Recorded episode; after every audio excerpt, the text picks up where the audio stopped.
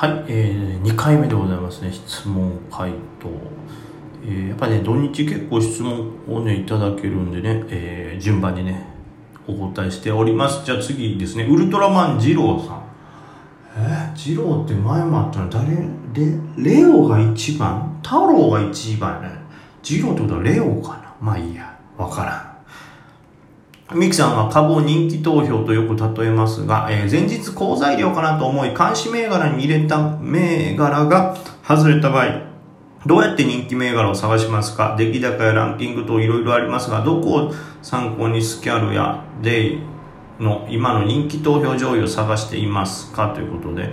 えー、毎日ラジオお疲れ様です。毎日楽しみ勉強させていただいております。いえ、とんでもないです。ありがとうございます。どこかでお会いできたら幸いです。感謝ばかりで申し訳ありません。いえ、もう感謝ばかりはこちらでございますから、そんな申し訳なく思うこともないですからね。はい、適当に喋ってるだけでございます。さあ、えー、まあ人気銘柄、人気投票というのはもう僕の中でも間違いないかなと思いますけども、じゃあそれをどうやって探すんだと、まあ、前日にもちろんねニュースで探すのはいいけど当て外れることある。いやこれおい上がらんのかこれみたいな。えなんで？みたいな。なんでこれが上がらへんのにガーラのなんかブランコみたいなやつ上がんの？みたいなね。そういうなんかちょっと いろいろ納得いかないこととかもありますけども。まあそんな中でですよ。絶対あります、その外れるということだとか、まああの、材料が、いろんな材料がいっぱいあるせいで、それが散って、結局なんか人気投票ぼんやりして、なかなか強いとかわからんとか、あとは人気投票で上位ってところ、大体うまく入ってトレードしきったから次違うとこ狙いたいな、みたいな時ね。でこれもどうやって探すかって言っても、もう全部の複合ですよ。もちろん出来高見て、うわ、すごい出来高ついてんなってとか、もちろんありますし、で、まあ、ランキングでもね、ランキング上位っていうのは嫌でもこう皆さんの注目度上がるから、えー、それをチェックするっていうのもあるし、で、あとはその日動きやすい価格帯なんかわからんけど、今日は4桁銘柄がめちゃくちゃ動くなってなったら、ランキングの中でも特に4桁を見るとか、今日は3桁、しかもなんか低めの時価総額はやっぱりよく動いてんなって時はもう当然それを見て動くとか。で、まあ単純に本当にね、あの、なんとかお伝えしますけど、ツイッターとか、ヤフイタとかそういう SNS でどれぐらいこうツイートされたりとか、えー、なんか発言があるかっていうのも指標の一個なんで、その辺を複合して考えますね。はい。で、うん、まあ誰も何にもツイートも何にもしてないってなると、よほどこう、出来高とかなんかもう絶対間違いないやろっていう、ね、え材料でもない限り、まあまあ見られてないってことですから、その辺をしっかり見た上で、うん。まあやっぱツイート、結構今日ツイートで流れてくるの持ってる人、心配な人、え注目してる人、上がると思ってる人いっぱいいるなっていうのを見た上で、え出来高見たら本当に出来高あるわってって、あ、チャート的にも狙いやすそうやな、ちょっとエントリーしようかみたいな。ね。なのでまあ、単純に人気銘柄その日これやっていうのが外れたら、まあ、場中に出た新しいものを見る。で、あとはツイート数を見る。で、もちろん出来高も見ますし、ランキングからも参考にしますし、で、あとは何でしょうね、その、まあ、逆に値上がりだけじゃないですよね。値下がりもかなり激しいものって注目されますし、で、あとはまあその前日の S 高は当然ね、あの、新規材料じゃなくても絶対チェックはしますし、で、あと、あれもですね、その、なんて言うんですかね、その、その日盛り上がってるセクターっていうんですか、この前なら子供庁関連がどんどん上がっていって、じゃあ絶対子供庁に関連するようなものは見られるだろう。保育なのかとか、不妊治療なのかとか、まあそういうので、まあセクター、盛り上がりそうなセクターに目をつけて出遅れを狙うとか、もうこれはもういろんなことやって探してますね。はい。で、まあ、それぞれ今言ったようなもののどれにでも名前が出てきて結構注目されてるなっていう感じがどこでも見受けられたら、まあ、間違いないでしょうから、はい。これがまあ、どうしても材料とかがバッとたくさん出て散ってる時はね、それぞれがそれぞれで盛り上がってるんで難しい時ありますけど、基本的には、はい、もう全部見てます、とにかく。まあ、逆に言うと、その、当日やることってそれぐらいしかないですよね。はい。まあ、なんかたまたまこれが盛り上がられたらここの会社もっと中長期でなんか目つけられてもいいのにな次人気ですわなっていうのは見たりとか。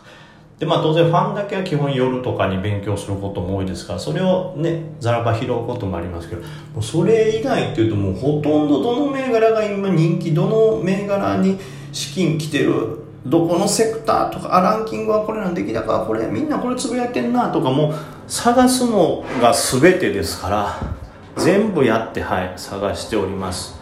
全て見てますね大体ね。では次マンボウさんですね。いつも大変参考になるラジオありがとうございます。もう本当にこちらこそです本当。僕の本ラジオが参考になるってことは本当にレベルが低いってこと。はい。あの承知してください。のレベル高くなったら僕なんか本当雑魚みたいなことしか言ってないはずですから。本当見見捨てないでねこいつも雑魚やって思ったとしても見捨てやんといてね。はい、昨日は1日の最高エントリー回数についてご回答ありがとうございました。あ、そうですね。逆に1日の最低エントリー回数は何回でしょうか？もうこんなん覚えてないよ。ゼロ。でもコロナの時とかもゼロとかせいぜいその持ってんのを打ったみたいなぐらいじゃないですか。やけど、うーん。だ最初の頃のデイトレなんて、ほんと最低限しか触れないですし、それこそ一発目に触った銘柄が最初の頃に S 高ガチンって張り付いちゃったらもうそのトレード1回で終わってたんじゃないですか。だから最低は1回だと思います。はい。うん。本当に資金の少ない初期の頃に一銘柄にバーンってぶぶっ込んでそれが S 高しっかり張り付いて身動き取れませんみたいな。はい。その1回ですね。だから最初の頃ってそれが逆にいいか悪いかは、まあ、分からなかったですよね。S 高やからまあ翌日もキャップアップして儲かるんやろうけどこれ逆に一旦売っといてその間に23個回転させた方が翌日の S より高いんちゃうみたいなね。まあその辺もね最初の頃とねあと資金増えた頃でこうスタイルが変わったりするでしょうけどはい多分最低は1回だと思います。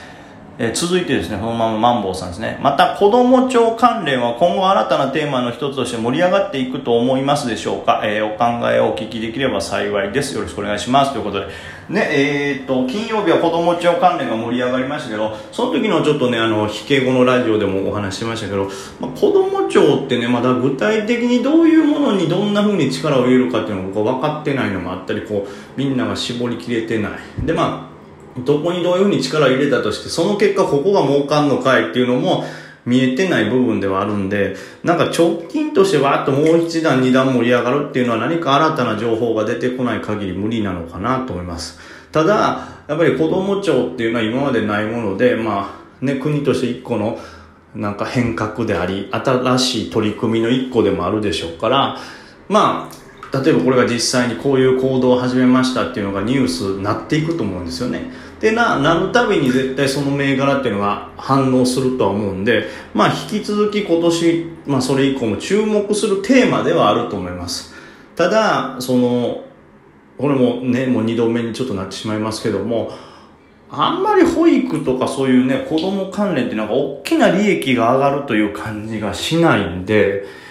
びっくりするほどの大爆発みたいな。まあ、不妊治療とかはちょっとね、今まで、まあ、いわゆるちょっと元々が、なんていうんですね、お薬とかであったり高いものですから、爆発する可能性、単価が高いんで、使用者が増えれば爆発する可能性あるんですけど、保育とかってそうそう簡単にバーンと人数がひっくり返るもんでもないでしょうから、はい。ま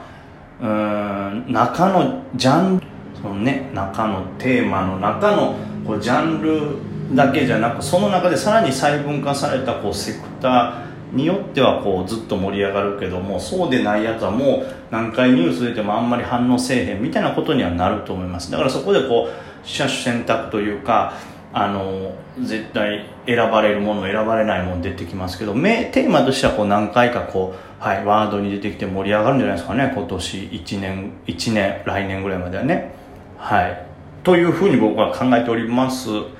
さあ、えー、続いて1%さん。これなんか怖い数字やね。毎日1%プラスを目指すというやつですかね。それならいいんですけど、残り資産、昨年の1%って怖い。1%ってなんか怖いな。あんまりいい思いしなさそう。ね。はい、こんにちは。ということで、梅木さんは以前トレードでは無駄に緊張せずに平常心でやることが大事ですとおっしゃっていたと思います。はい、言いました。えー、平常心をうまく保つためにはどうしたらいいのでしょうかこれも難しいよね。それは僕も当然平常心をキープできずに乱れてしまうことはありますが、うーん、まあ一番よ。一番は全額ぶっ込まないことですよね。もう本当になくなって、本当の本当になくなってもいいお金でやるっていうのが一番だと思います。その人生に対してのリスク量が減りますから、で、なんなら別になくなってもいいって思えるぐらいのお金なら、ほぼほぼノーリスクですから、平常心になりやすいと思います。とにかく一番大事なのはロットだと思いますね。その人生、そのその日一回のロットというよりも、この額をある程度かけ続けて負けたとしても人生に影響しないなっていうロットであることがまず平常心のトレードの一個かなと思います。まず一番ね。であとはもうその自分がしっかりと引くラインを、えー、あらかじめ決めておくという感じですかね。覚悟しておくと、まあ、これあのコロナの頃とか、まあ、最近の暴落の時とかに最近の暴落ってそんな起こってないか、まあ、ちょっと大きな指数の下げみたいな時とかに、えー、僕がよく考えることなんですけどそれが例えば、えーまあ、デイトレは別ですよ。例えば保有してる銘柄でギャップダウン、これ間違いない。すごい指数下げたで、みたいな夜間の間にっていう時って、もう翌日めちゃくちゃ食らうこと間違いないですよね。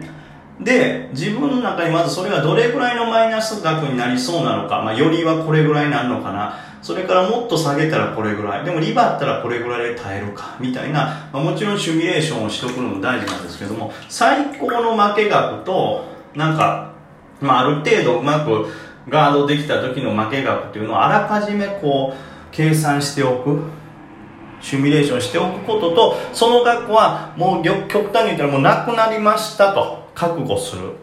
ことによってまあ最悪このマイナス額は覚悟してるけどそれよりもちょっとでも増しそうなえとこで買い板で出たら売っちゃうとかっていう落ち着いたトレードにつながりますからまあ負けそうな時はその想定負けがこう計算してそれを一回覚悟するというのが大事でしょうね。